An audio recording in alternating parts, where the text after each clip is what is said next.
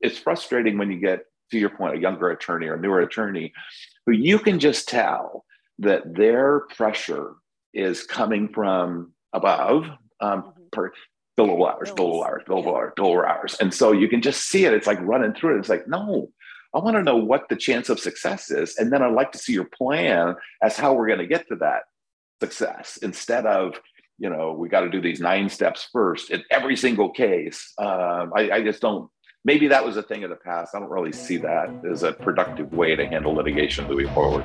Welcome to The Defense Never Rests with Morgan and Akins, your monthly dose of uncommon sense about all things legal and some that are not. Hi, everyone. Welcome to this episode of The Defense Never Rests. I am super excited to, for today's episode. We are joined by Todd McGrath, and Todd is a VP of Claims um, has years and years of experience and you know he's here he's going to come on to talk about like wh- what he's experienced during his career in claims how it's changed where he sees it going and just what he thinks is important as to you know what he looks to when he hires people what he looks to you know an outside counsel all good things um, and all things i think everyone wants to hear. So with that let's bring him in. Good morning todd. Welcome to the Defense Never Rests. How are you? Great. How are you this morning megan I'm great. I'm so happy to have you. Um, I don't where where are you located right now? Where are you sitting? So I'm in beautiful Jacksonville, Florida. Oh. And as I recall, you're in the Northeast, correct? Yeah, but it's going to be like so you, 70 today. So I oh, feel wow. like I'm in Florida. I've got a short sleeve shirt on um, and casual shorts. You've got a sweater on. So it's just, I guess, a little reflective of the time of year and where we're from. Yeah, and, and we, I keep my house at a, a nice cool 65. oh wow. so, wow. so it's always a it's always sweatshirt season here even in the in August. right. Right. Right. Well, I, I'm so happy to have you on. You know, you and I talked a few weeks ago, um, and had like just a, a, a lengthy great long conversation on the phone and um, you know you've had such a long career in claims and have such a like a wide vast long experience that um, i thought you would it would be great to have you come on and you know share your experiences. Um, but before we we hop in I, I ask all my guests this because I, I think it's it's a different answer for everybody. Um, but how how did you get into claims? Was it something you know that was was insurance in your family or were you like a lot of people that kind of just fell into it? So i fell into it. Actually when i when i graduated from i worked my way through college as a waiter and some other jobs. And when i graduated from college i was actually I was talking to my dad and say you know what am i going to do with the rest of my life? And he said how about a claim adjuster? I said i have no clue what that is. So i started doing a little research and um, found a couple openings and applied and, and interviewed and was selected oh probably within six months of getting out of college. And i and i started with a, one of the larger insurance companies as a claim as a claim adjuster in southern california. And what i really found um, pleasant about it. Although it was an office job, you did have a lot of freedom because yeah. I was a field adjuster. And so you're going on inspections, you're meeting different people. Every claim's a little bit different. I had a very unique area, uh, including Malibu, California, which is a beautiful beachside city, and Santa Monica and the San Fernando Valley. And um, so, kind of every day was a little bit different. And then it just took off from there. And the company that I was with uh, had a promote from within policy, and I graduated to the you know leadership and then medium leadership, and then when I left the company about five years ago, I was a senior leader um, for the past ten years or so, and so it was just a it was a really really good career, and I yeah. I think it's I think claims is a noble profession that is intended to do good and help people and oftentimes a great you know area of need you know usually as a claim adjuster you're going out after something bad happened. Yeah. You know it's a you know water loss or a weather loss or an earthquake or a storm or a freeze and so you're there to help people. I just found that very very pleasant to to do. Now during your time as a field adjuster i'm sure you saw your fair share of interesting interesting claims. Are there any that even stick out to you to this day everyone's like, oh man, I remember that that claim in Malibu.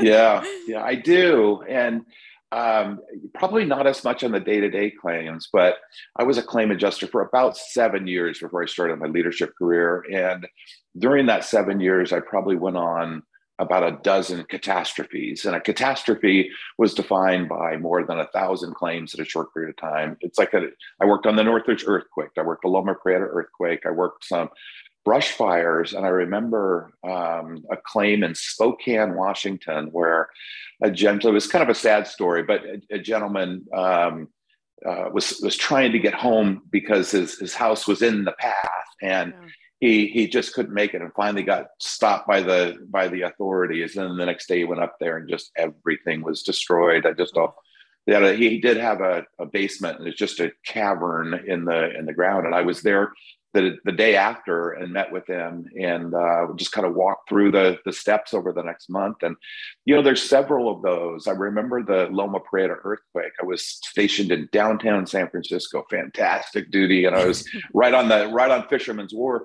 But my goodness, the devastation that that earthquake did. And the, the challenge there is that in California, earth movement or earthquake isn't covered under your standard homeowner policy. Yeah. You have to have an earthquake policy. And so many people just didn't. And you were just out there with them saying, I, there's nothing I can do for you. You know, I just felt terrible. But others, you know, you go on like a hurricane or a, or a hailstorm and you're there. It's all covered damages. And you're telling, hey, we'll get through this. Um, I'll work with your contractor. I'll pay you an amount of money. You can get it all done. And that's probably the more pleasant part of the of the job where you can really help people out. Yeah, I mean that's you really see both sides. Like you you you see such devastation, you want to be able to help, and then you have to right. somehow deliver, you know, not such great news to people who you really you you want. You're, you're there to help if you can, but you can't create coverage that they don't have. Correct. um, Correct. But I I mean it just it takes a certain level of empathy too um it to does. have to be out there with you know people have lost everything um it's I mean, and it's just, I think it's eye opening and it probably really helps um, ground you, you know, and appreciate what you have. Right. And so, increase your know, own coverage. that's correct. And so today I'm a vice president of claims for a medium sized insurance company. And oftentimes, you know, over the last oh, 10 or 15 years, as I talk to um, young adjusters coming into the industry or those that have been here for a bit, I, I often share if you don't have feeling for people when you deny a claim, or if you don't have a sense of joy, we could really help someone out. You're probably in the wrong profession because this really is a people business, and it's mm-hmm. all about relationships and how you, um, you know, you deal with people. And like I said before, oftentimes, all the time, it's after something bad mm-hmm. that happened. They don't just call up a claim adjuster. Say, hey, you want to go to lunch today? No, they call up a claim adjuster because my house is flooded because the pipe burst while I was at work today, and so um, I, I, just tell people you have to have feeling and caring about other people to be really successful in this business. Yeah, yeah I, I couldn't agree more. And also, what I, I realized this, um, I guess it was like two years ago. We like we had a pipe that broke in our our house, so I was on the other, you know, on the other side um, of a claim for once, and it that was, you know, interesting too for me because I, I have an appreciation for what's on the, that claim adjuster's desk. Um, right. So I felt like Matt was a good claimant.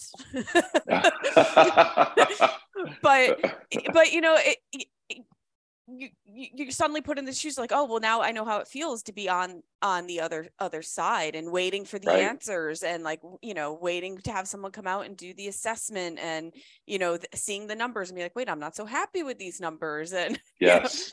you know so it is eye-opening to you know kind of have be in a a change of perspective i should say you know my mother lives in southern california and um, over the last oh four to six weeks they've had tremendous rain which they haven't had in a long time and wind da- and wind and her roof was damaged by wind and she had uh, rain damage water damage inside and she's um, you know to the point where she doesn't you know deal with these situations. Like I it's, it's my bailiwick. It's what I do. And so mm-hmm. I assisted her in in handling that claim. And it was very interesting to to your point be on the other side of it and see some of the challenges. It's you know at a couple points I wanted to tell the adjuster no I just wanted to, that's not how you handle the situation. But you know you need to work your way through it. And and we did and it worked out fine. But it is interesting to be on the other side of a claim. And it teaches you a lot as a claim professional that wow, that's not way we're supposed to do it. Or this this guy or this young lady did a really, really nice job in this aspect of the claim or whatever. So it is interesting seeing it from both sides. Now, and and knowing like you know where you started and where, where you are now, uh, and starting in the field, is that a place that you kind of recommend? You would personally recommend as a good starting point for anyone coming into, claim, into claims who have like a really good idea of you know having your boots on the ground and you know seeing the process from from the start so I would. Um, however, the industry, the claims profession has changed tremendously over the last, you know, two or three decades. And it's not as easy to join a company as a field representative because it's evolved. Um, nowadays, more oftentimes than not, you see consolidation, you see call centers, you see in office claim handling. And then the technology that's come along, there's a certain percentage of claims that back in my day, you would go out, you'd get in the car, you'd pull your ladder out, you'd climb on the roof, you'd go inside, you'd photograph and take measurements and document, write an estimate. Nowadays, there's all kinds of technology that allow you to, well, what exactly what we're doing right now. There's some technology through a huge vendor where I can send you a link and you can click on the link and you can take your um, iPhone And I can say, okay, Megan, walk into the bathroom. Now put your phone, show me the corner of the bathroom. Okay, now walk back out. I want you to st- walk across the street and show me a glimpse of your house. And through that, through this technology, we can gain measurements and damage assessment. I can write an estimate over the phone, send you a check, and then you go get a contractor. And if there's a disparity in the in the contract, or, or in the estimates, then we can resolve that. Yeah. But being a field adjuster is probably one of my more favorite jobs. I, I love being an executive now. It's I, it's it's a whole different job. I have a lot of you know authority and control over what we do. But a field adjuster is just so it, it's really a neat job. You set your own schedule, you set your own pace. Sometimes there's long hours and long days, but um, today, more oftentimes than not, people either coming out of college or changing professions and coming in as a an adjuster, more oftentimes than not, you'll see them be an inside adjuster first. Um, and a lot of like my company now, we don't we have a small staff of field adjusters, but our primary business model, about 70 or 75% of our claims come to an assigned examiner at our company. And then the field work is farmed out to an independent adjusting company or a third party administrator. They go out and inspect it. They're usually 1099 employees and they work for multiple independent adjusting companies. They go out, they produce an estimate photos, they upload it to us, we evaluate it and pay the claim. So it's really evolved. The profession's really, really evolved um, over the years. Now, and it, when you, you mentioned the technology, it made me think about this too. Uh, while technology ha- having these other means of gathering the information i think is a is a positive. I do see some negatives to to it as well like there sometimes te- technology can't replace like having your you know your feet and your eyes and your hands there. Um so i mean ha- have you seen throughout your your career that you know and more recently with the increase of tech like the all these tech packages to look at the the claims you do see some negatives to it as well I do. Um, there is, you know, I being a little bit more old school. I I agree with you. There's nothing to replace the human touch, but I also have, have realized that it's really important today in today's times to realize who your customer is. And I'll give you an example. So I just said my mom's claim. Uh, my mom, I talk to her every week. Sometimes she has she struggles uh, opening an email or sending a text or bill pay. And so she needs someone to come out to her house to walk her through and say, here's what's damaged. Someone's going to need to take off that drywall and replace it and then paint it. To contrast that, my son a few years ago had an auto claim. And um, I forget the carrier. It was an it was a it was another carrier. He didn't want to talk to anybody. he said send he said send me a text um, give me an address for the body shop. I'll drop off the car. Um, you can we'll text back and forth. He didn't want to talk to anybody, and so that was his way of saying that's how I consider exceptional customer service. If you tried that with my mom, um, she would be very frustrated and through the point where you say, I, I don't like this process. So I think it's really, really important nowadays to gauge who your who your customer is and really um, meet them where they want to be met, whether it's electronic, yeah. whether it's over the phone, whether it's in person, whether it's email, whether it's text, whether it's Zoom, whether it's whatever, because in today's time with with the insure tech is what they call it the technology we can meet almost anyone's needs. If you're a traveling person and you want us to go uh, meet with your realtor to get into the house and look at it, we can do that. If we want to do it over zoom we can do that. If we want to come out and meet you and spend you know two hours at your dining room table and walk you through it we can do that. I just think it's important to really gauge who your customer is because you want at the end of the day you want them to be satisfied. Right. for them to be satisfied you don't want to jam something down their throat that this is the way it's going to be whether you like it or not. It's like how do you want this process to go? Like you said before we're not going to create coverage where there there is no coverage. However there's ways to talk through some things and i've done it many a times over my career where you sit down with someone and you explain to them oh man, I'm sorry, there's just no coverage. And I'll pull out the contract and say, see this clause right here, it just prevents me from paying anything. And, and you know, many times they'll say, hey, I really appreciate your time. Thank you for coming out and explaining it to me. Um, so, it, you, you, know, it's just, again, it's important to judge your, your customer who you're dealing with. Yeah. And, and to that point too, there are like, you have to meet your customer so they become a repeat customer. So if you're only doing it one way, they're going to, if there are that they're going to leave for you know find the take their business elsewhere to find to another company that's going to meet their needs. So you have to be most multifaceted with how you you know you serve your customers. I do. When i when i talk with some of our some of our claims folks i say there's plenty of reasons for insurers to leave a company. There's all kinds of marketing techniques and pricing uh, things you know people will you know, they'll see an ad, they'll get a mailer, and they'll call up this company, and they'll they'll save hundred dollars on their homeowner policy. So oh, I'm going to go there. That's fine. There's some of that's outside of our control, but we should never leave someone with such a bad claim experience that that's the reason they're leaving your company. That's when we've truly failed. Yeah. Um, even if you can't provide coverage or you, you you can't pay as much as they think they're entitled to, you can still make it a pleasurable experience. So if someone if someone's leaving our company because of a claim experience, we failed miserably.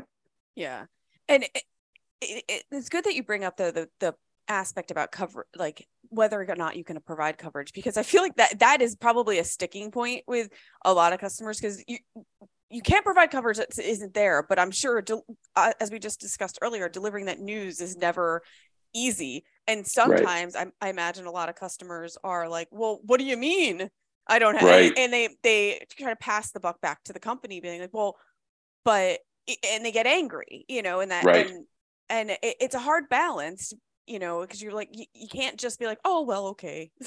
Like that's not how this business works. Right.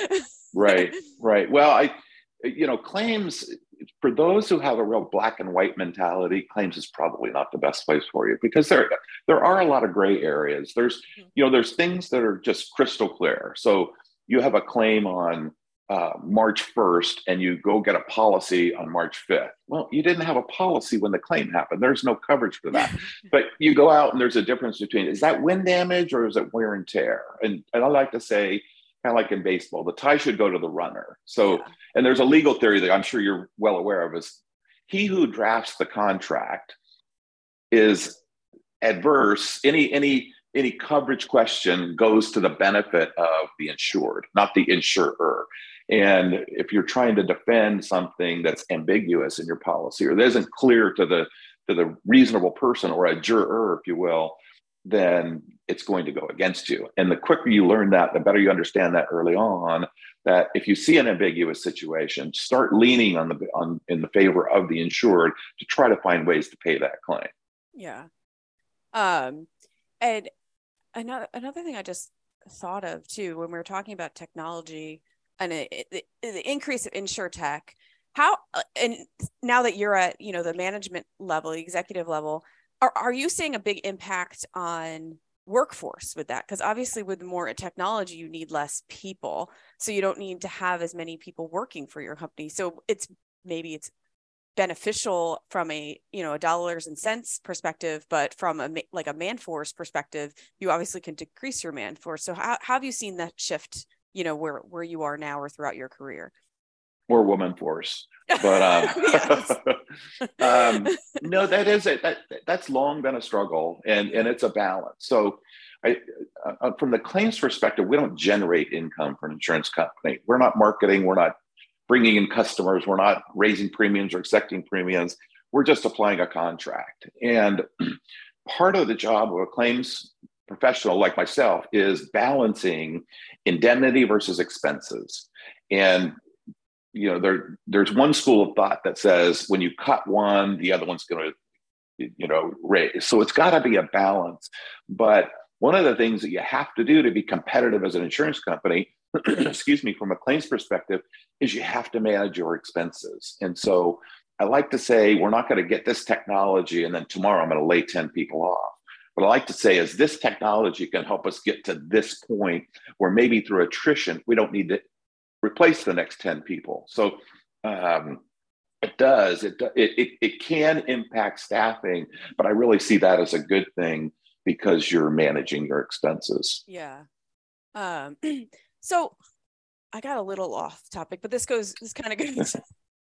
this kind of goes hand in hand with you know workforce and you know so you're you know you're kind of at the top of the the totem pole here um but you know so you've had years of team management um right. and looking at what works and what doesn't work so when you're you're looking at I'll, I'll start at the the the more and lower level not lower level but not uh, management level but what sort of traits are you looking for in in an individual in the claims position that you see is like okay this is these are the traits i look at. This is someone that i really think will be a valuable member really rise up the ranks and you know pave the pave a good path for themselves into the management role in the future.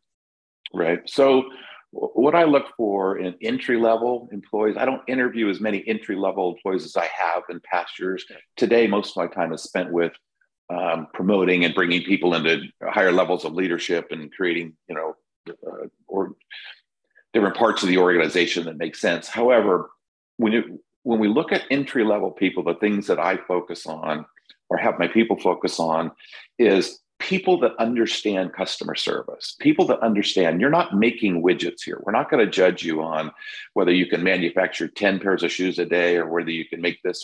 No, your whole role is customer service. And people, you can tell over a short period of time if someone appreciates that or understands that that this is all about relationship building. And if you're you know you're you're not smiling you're not nice you're not you don't have empathy you can't give me concrete examples of times when you've um, helped others or you've serviced others or you or if you have experience in the customer service arena i don't care whether it's making sandwiches at subway or working as a, a, nurse or doing, you know, show me examples of where you've provided exceptional customer service. You've gone out of your way to help someone else. And then, you know, when it comes down, if we have a pool of candidates, it comes down to, you know, if we, we can only hire two and I have six really good candidates, uh, it comes down to I look at myself and I say, I'm going to be looking across the desk at this person once a week or every other day for the next 10 years is that a good sit? Like I look at you, you look like a very pleasant person. I could sit across the desk from you and talk to you. Some people just look surly and nasty. It's like I don't want to put myself through that. So customer service, just good general people that understand that the claims to be a, a successful claims professional, you have to understand that you're in the people business and, and helping people business. So what about at the management level though? What you know, what do you think makes a a, a good you know manager to to help a department grow and function and you know kind of be a well-oiled machine. Right. So some of the similar characteristics however when it gets to leadership um, i look for things there's a couple of things that just have to be a given. You have to be technically sound. You have to understand what the contract says, what the homeowner policy says, what the renter's policy says. You have to understand how what that contract is, both section one and section two, the liability, the medical payments, the property damage.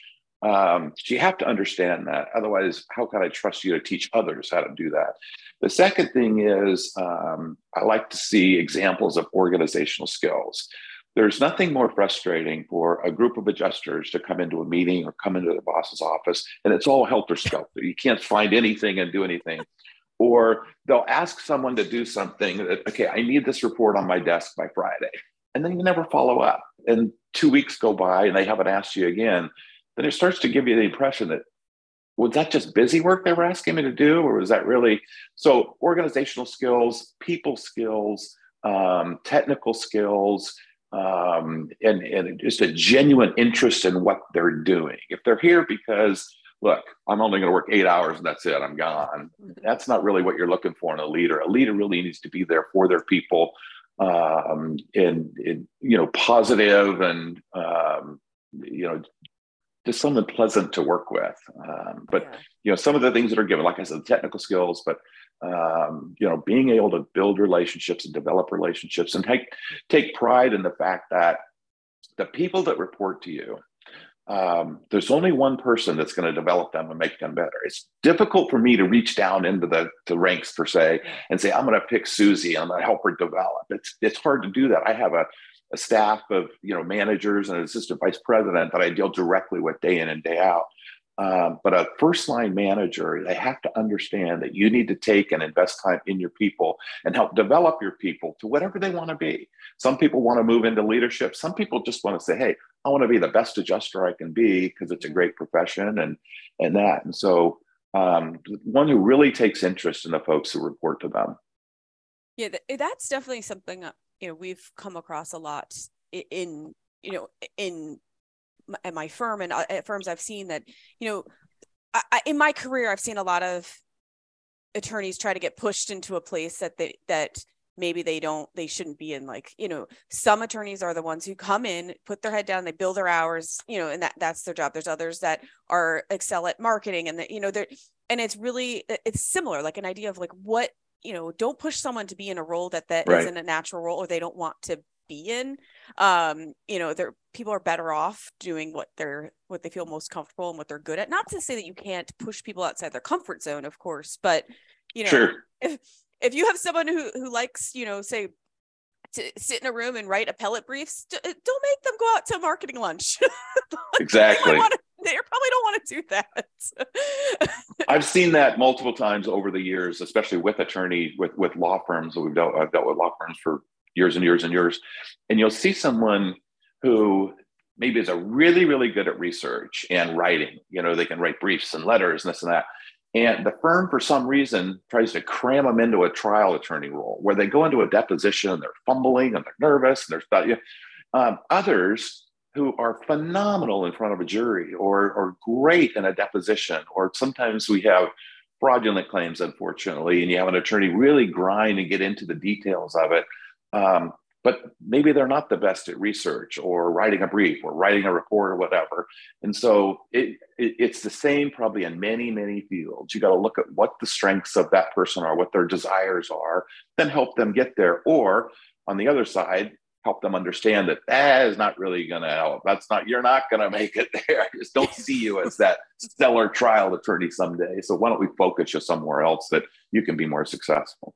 Yeah, you really have to have an idea of people like people's individual strengths. And I think that's it is on a management level to recognize recognize that. And again, not to that you can't challenge people to kind of push outside their right. comfort zone a little bit, but forcing someone to do something that just isn't in their skill set, it's probably not going to end up in a, a well. right. Right. So, I mean, there's nothing wrong with asking them. You, yeah. you can ask someone, what are your what are your desires? What do you want to be when you grow up? What do you want to do? Where do you see yourself going? And sometimes people will say, I don't want to be a manager. I can't stand manager. I don't want to. Well, have you ever tried it? No. Well, let me give you a shot at it for a month. Let's see if you even if there is something there in your field. Let's say you try a small case, or let's say you sit second chair to see if the trial world is where you want to be. But have people sub, I think that's where you get real true engagement and, and buy-in from employees when they they can see that you have a genuine interest in them. And to your point, challenge them that, okay, you've tried it now. You've confirmed it really isn't your bailiwick or your, your strong suit. So let's find somewhere else that we can carve out for you. So, and while we're on the, the topic of attorneys, I will segue right into this. in, your role, you deal with outside counsel all the all the time, um, and this is yes. something I, I, I talk to a lot of people on this podcast about. Eh, people in, in similar roles as yours is, you know, what what are what are some things that you are looking for in your outside counsel like things that you're like man this this is something that when i find it i know i found like a hidden gem or i found my rock star um and conversely you know what are some things that you were like i relationship almost sometimes relationship killers like i, I don't want to work with that person anymore So again, similar to, to, to, the question about what I look for entry level people is there are things that have to be a given with with outside counsel. Today and for the last, I don't know, several years, I deal with defense counsel on first party bad faith litigation. That's just we also have third party liability, but first party bad faith is where the most exposure is. And so uh, I look for attorneys who have experience in that area and have the unique ability to, when we send them a claim file because we've been sued for um, breach of contract and bad faith and punitive damages, to tear that file apart and very objectively, honestly give me the good, bad, and ugly. If I have an attorney and I've seen this over the years, but you have an attorney who says, "Oh, you guys are perfect. Everything's great. You know, we're gonna we're gonna crush these guys." And then at the eleventh hour on the courtroom steps, they say, "Ooh, you better pony up a couple hundred thousand dollars to settle this thing."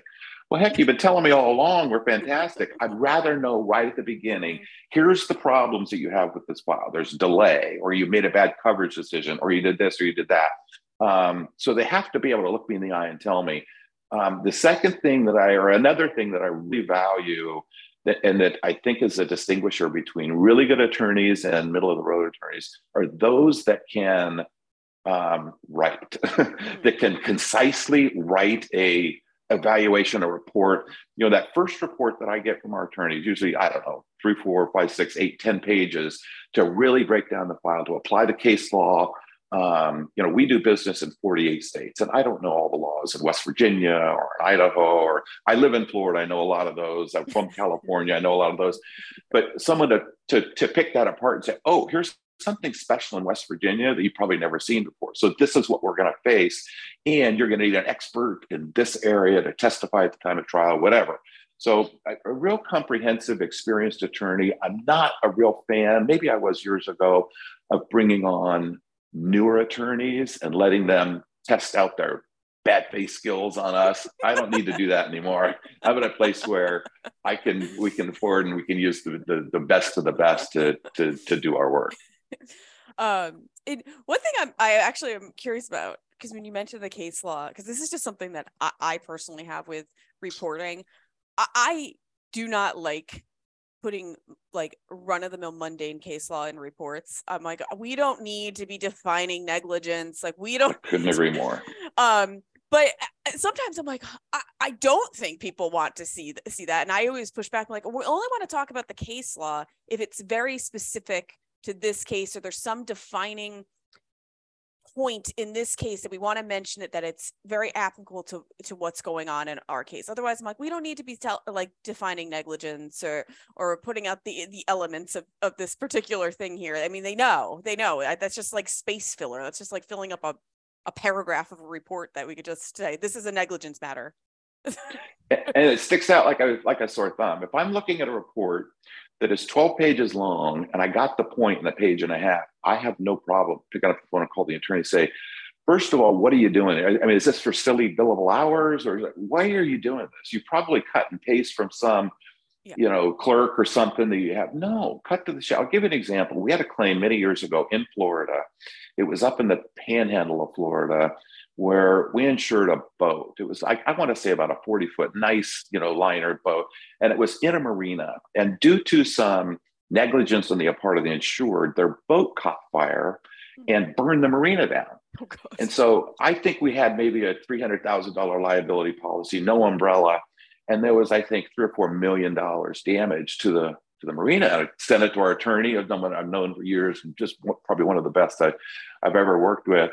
I said, how are we going to get out of this mess? Well, he did some research and son of a gun, there's maritime law that applies to that that limits the amount of damage that you can recover to the value of your um, your boat. And your and it goes way back into the shipping days where yep. shipliners, you probably know what I'm talking about. Shipliners would come across, and if they'd run into someone or the only damages you could get was the value of their mm-hmm. uh, boat and the uh, the, the merchandise that was on the boat. And so we were able to get out of that case for within policy limits. But that's where I like someone who's creative and can think outside the box and say, let me explain to you what the theory of negligence is. I don't need that. I got that. I understand that.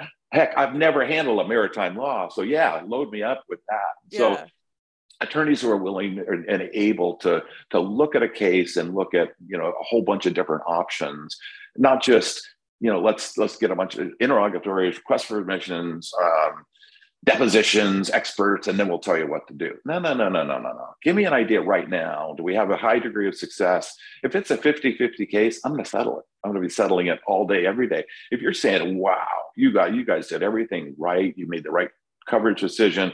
You're in a decent venue. We're going to have a decent jury pool. You have the right experts. Okay, I'll run with that all day long. But I'd like to know that right away. And the good attorneys who are experienced in doing this, they can look at one and within a week or so, they can they can pretty much give you, you know, the good, bad, and ugly, like I said before. Yeah, I, and I feel like some of that comes from a place of insecurity. Like the, there's some attorneys that are like, oh well, I just need to do all these things because right. that's what you you you do, and it I, I, I don't know if insecurity is the right word, but that's how I feel. It's like they just don't they don't know what else to do. So they're like, oh, I'm just gonna follow the rule book. And this right. is what the rule book says, and this is what I've always taught. So I'm gonna do what the rule book does, and I'm just gonna run down the list. And you know, I, I've I know pl- lots of attorneys who, act, who who function like that. And for some I think for some maybe it works fine. Um, but I do think it's insecurity and maybe a little bit of in, inexperience or never getting pushed outside. Exactly. Look, look, I used to be like that. Like when I was a young, like younger attorney, I'm like, I, well, I didn't know what else to do. So I'm like, well, I know I need to take steps. I know I need to serve. Step one, step two, step three, step four. Regardless of what the the situation is, you put the the same process in place for every single one, and I I, I see that as kind of a waste of time, maybe even a waste of expenses. I'll give you another example. So, from a claims perspective, where that comes in, I don't know if you've heard of SIU, Special Investigative mm-hmm. Unit. It's units that investigate claims where there's what called NICB indicators of fraud. And so it might be maybe they've had multiple claims in a short period of time, or they a claim within a week of taking out the policy, or um, the, the the loss was intentionally, you know, there's there's indication for the fire department there's accelerants or someone burned the house down. So in SIU, um, sometimes people get into that same mindset. Okay, the first thing I'm going to do is take a statement. The second thing I'm going to do is send out a reservation right. Third thing I'm going to do is a proof of loss. Fourth thing I'm going to do is get a UO. Fifth thing, and they go through this series, and and and sometimes within the first couple of weeks, you've got sufficient evidence. You've got a document that's fraudulent or whatever. You can make a decision at that point in time without going through the 19 steps and the six months of putting a person through this long process. Same thing with counsel. I, I get it. You probably do need interrogatories. You probably do need requests for, uh, am I saying that right? Request for admission? Well, yeah, there's requests for admissions and requests for documents, both served. Okay, and and you probably need you know uh, some depositions, um, but maybe not in every case. Maybe there's some cases where look, we can cut to the chase and we can file a motion to dismiss or demur or whatever, or motion for summary judgment based on the you know the the legalities or the coverage in it. And maybe we don't need to go through all those steps. And it's frustrating when you get, to your point, a younger attorney or newer attorney who you can just tell that their pressure is coming from above um, mm-hmm. per billable hours, billable hours, billable hours, billable hours. And so you can just see it. It's like running through it. It's like, no, I want to know what the chance of success is. And then I'd like to see your plan as how we're going to get to that success instead of you know, we got to do these nine steps first in every single case. Um, I, I just don't. Maybe that was a thing of the past. I don't really see that as a productive way to handle litigation moving forward. No, for for me, it took me working under someone who asked why I was doing all yeah. these things, and I remember being really annoyed. I'm like, why? Why, why is Bob? like I, I did the work. I'm doing all the right. But they're like, no, but why? Why do you need this step? Why? What is it going to get you? Right. And I'm, I'm, like, I don't know. Let's see. Well, no, that's not good enough. You know, like we don't. Yeah. We're not just do it to see what's happened. Like, what what's your goal and what's your end goal? If this is your end goal, is this step going to get you to the end goal? If it's not, maybe you don't need the depth to get to your end goal. And at first, it's a little uncomfortable because then you come from a place of fear too, because you're like, well, like, but what if I don't take the depth and then later down the road, someone says, well, why didn't you do that? Well, but right. if you come up with the plan ahead of time, be like, this is our goal, and this is how I see us how I think we can reach there. And we don't need to, at this point, I don't think we need to do X, Y, and Z to get where we need to be. And if you say it up front, and maybe, maybe you wouldn't agree with me and you, Todd, you'd come back and say, no, I think I want you to take that step. Okay. but yeah. but but I I put you I gave my plan out there and gave you a reason why. And if you disagree with it, that's okay. Um, but it definitely comes from a place of fear, I think, because it's like, well, right. someone's going to tell me my idea is bad. right. You just you just brought something up that that triggers something in my mind. That you know, you asked me what do I look for in attorneys? Attorneys who are willing to talk to me instead of say, here's what we're going to do. I'll you know send you a bill three months and all the discovery that I've got done. No. How about you talk to me through the process and say, hey, I'm taking your insured's deposition on a bad faith lawsuit um, is there anything in the claim that you saw, maybe that that I'm not seeing, that maybe would help me in the deposition? Or, you know, I'm sending out these requests, and do you really think we need a? I like an attorney who includes me or my manager in the process. Back when I was a younger adjuster handling third-party liability claims in Southern California, it was more like okay you send the claim over it's a it's a slip and fall or a dog bite and you know they start all this discovery and then you realize this is a dog bite. It's strict liability in the state of California. We don't need all that. Just get the medical bills and let's see how much we can settle this thing for. But they don't communicate and keep you in the process. I don't really tolerate that anymore. It's some of the better attorneys that I work with uh, you can just like we're doing now you have a conversation with them it's like where do you think we should go on this todd you've been doing this a long time where do you think we should go on this and you have that conversation those are the ones that i see probably the most successful outcomes and quite frankly it's a more pleasant process for for me and the attorney i'm dealing with so yeah i mean you have to work together you know and yeah. and honestly a lot of times on on the attorney side we're getting the file after you've had it probably for quite some time so right. at that point, you're actually the expert on it and probably could save a lot of money if we just yep. have a 45 minute phone call right. about about your experience with the claim up to this point and just get us up to speed and like we can yep. come up with a you know agreed upon plan at that point rather than you know either the attorney or the associate spending you know eight hours looking through all these materials it could be accomplished during a, a shorter phone call she'd be like hey look this lady you know she wants a new kitchen. You know, we, we only gave right. her X amount. she, right. she want she really wants, you know, that wolf stove and it just isn't right. covered. or or you know, sometimes you'll everything should be in the file. There's an old adage, it was not in the file, it didn't happen. But you know, sometimes to your point, you know, I don't I don't know if you want to get into this arena, but public adjusters. So public adjusters sometimes they're wonderful and they help the process they're very valuable help the insured a lot of times they're not they're they're problematic and they try to you know inflate the claim and do things at this. And so sometimes with when the attorney when it turns into a, a bad faith lawsuit to have the conversation with the attorney and say look here's the last nine conversations i had with this public adjuster and here's where i think they're going with it and here's why that their estimate is 60,000 and our estimate is 10,000 and here's some of the things that I think that we need to really look into.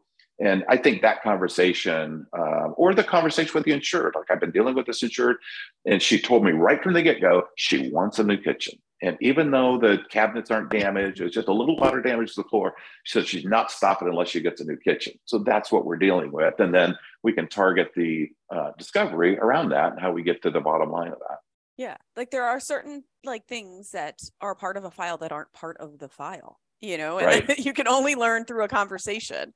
Um, so it, I, you know, you're, most of your, well, not most of your experience, but a lot of your experience has been in California and Florida. When I hear California and Florida, I'm like, oh, geez, those are like two yes. like he- heavy states for yes. um, tough states, tough litigation yes. states.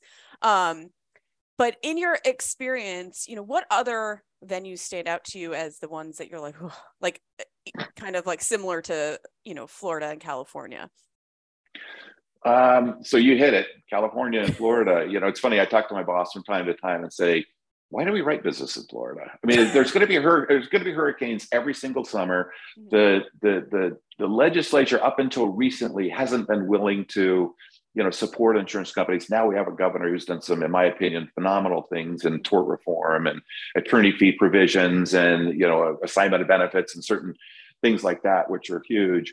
But, you know, another, the, the Northeast isn't a real picnic either. It's, no. um, you know, we've had, we've had a few contentious issues in New York and New Jersey.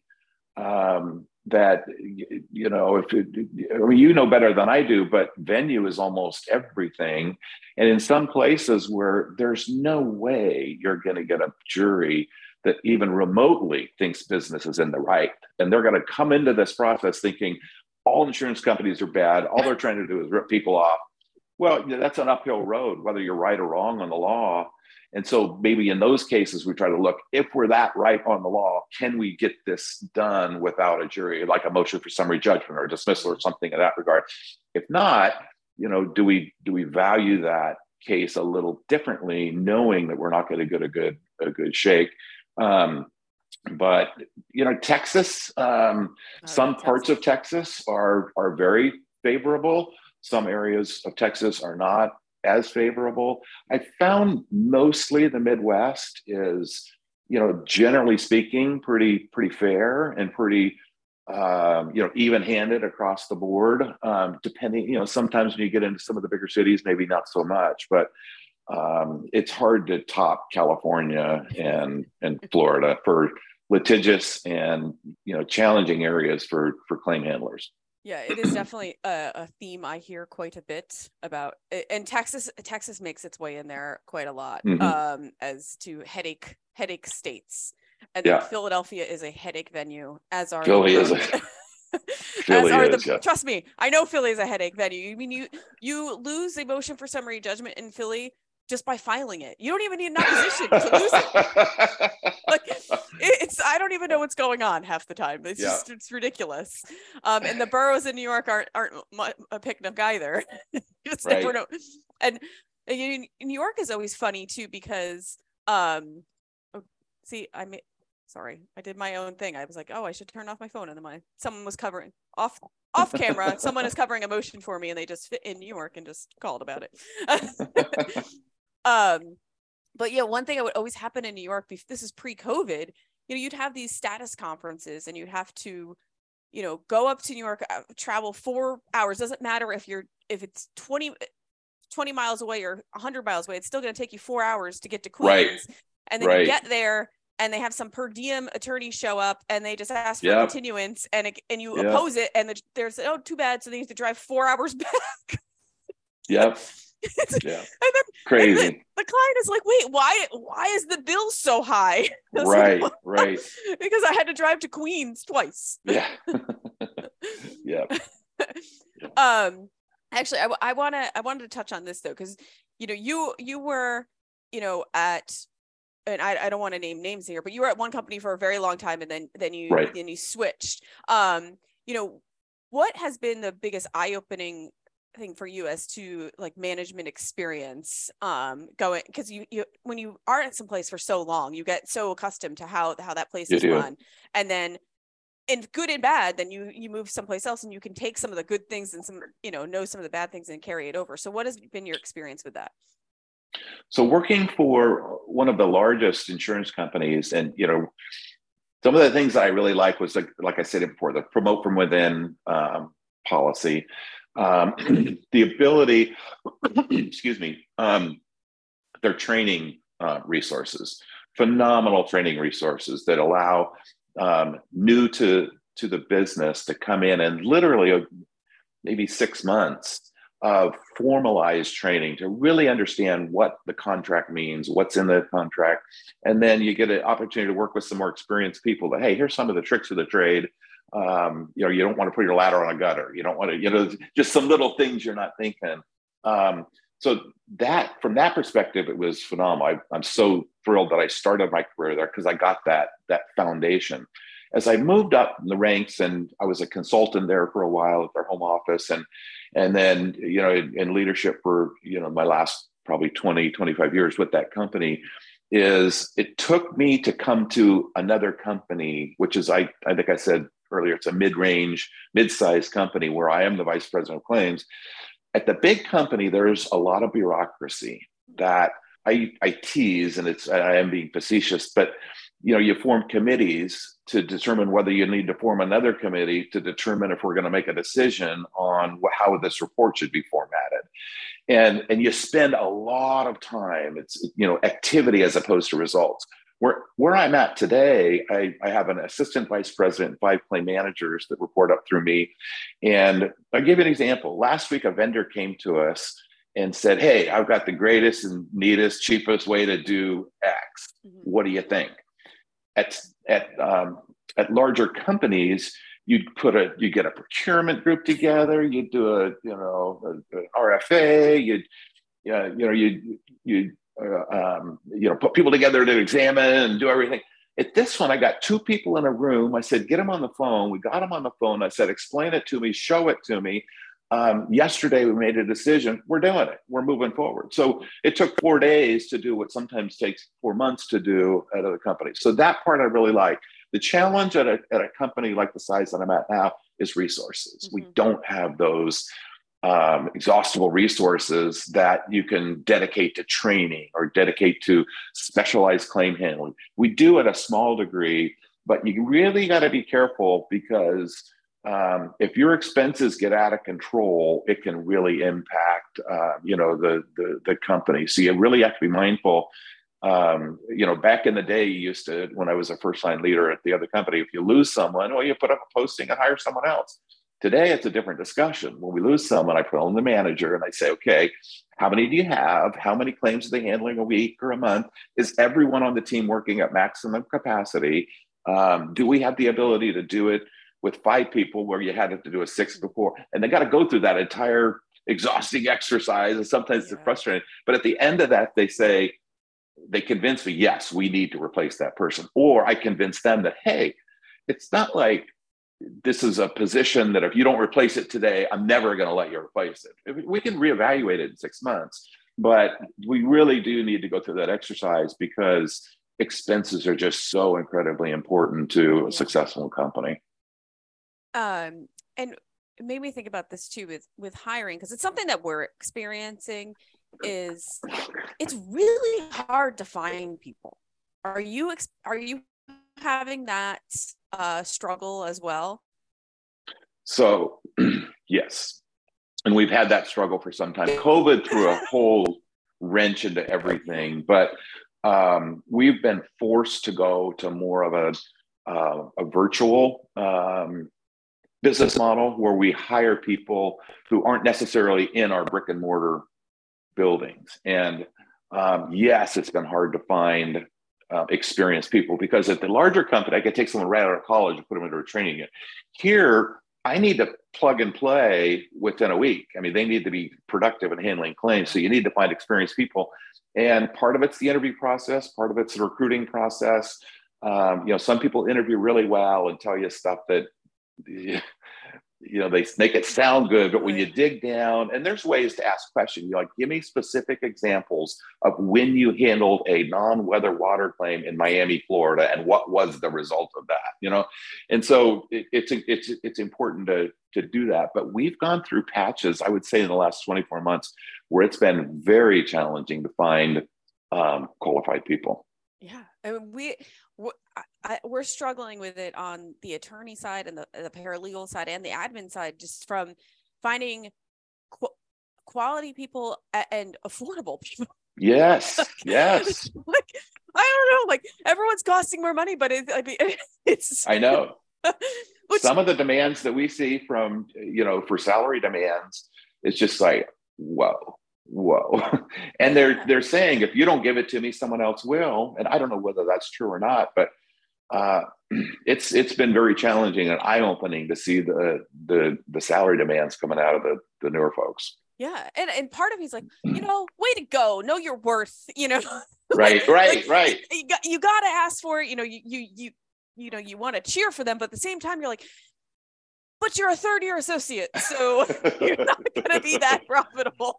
yeah, yeah, exactly, exactly. so we really cannot pay you. Like we are not a giant firm. Like we really can't. Right. It, that's that's you got to go to somewhere else if you want that those sorts of dollars. yep, yep, yep.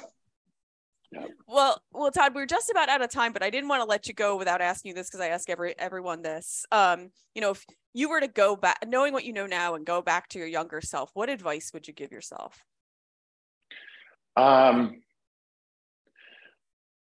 you know, I would say enjoy enjoy the ride at every step of the way. You know, I it, it's with parenting. When you first get married, if you if you start having kids, you maybe miss a little piece. When my wife and I got married, we could, we took a couple of two three years and we traveled, went to Hawaii, went to Europe, and then when you start having kids, it's a different experience, and you got to enjoy that experience. And now that my kids are out of the house and they're all um, working and independent and this and that, I enjoy that phase. And so I think early on in my career, I didn't step back and I could have enjoyed each phase a little bit better and appreciated what I had a little bit more um, early on. And you know, that's probably easy said because you know, as you get older, you could it's easy to look back and say, I should have done this, I should have done that. Yeah. But when you're in the moment, when you're, you know, 22 years old or 23 years old, you're in the moment of that, there are things that you can really step back and appreciate uh, what you have and how you got it and you know the the family aspect that you have and the the the, the job that you have and and the ability so um, i don't know that that might be a little corny but you know i would say just enjoy it each stage along the way I think that's great advice because I find myself thinking that too. Like, oh, I, I, I just wish when the kids were little, I would have, you right, know, exactly been like, you know, whatever been more patient or i i wish when i was 20 i would have gone out more you know like you, right you know so I, I, think that's really good advice because you know you have to if you don't in, enjoy the moment you're you're in right now whether it be professionally or personally you know you, and i think you're always going to have a little bit of regret regret like you're always not going to be able right. to do it all but you have to at least right. day for what it is so I, I think it's corny but i like it it's all right. The corny's okay. okay. Okay. Okay. Well, Todd, thank you so much for taking the time out and, and chatting with me today. I really appreciate it. I know everyone's so busy, so I, I appreciate everyone who right. comes on and takes an hour out of their day to to Pre-recorded and chat. get, get yeah. well, no, questions. this has been great. I, I really, I really, I really enjoyed it, and um, I hope our meeting is not a one and done, and we can stay connected on LinkedIn and other places. Um, but this has been very pleasurable. Thank you so much. Well, thank you. And for everyone listening, if you like what you hear, please like and subscribe to the Defense Never Rests at Apple Podcasts. And you can also find us at YouTube at TDNR Podcasts.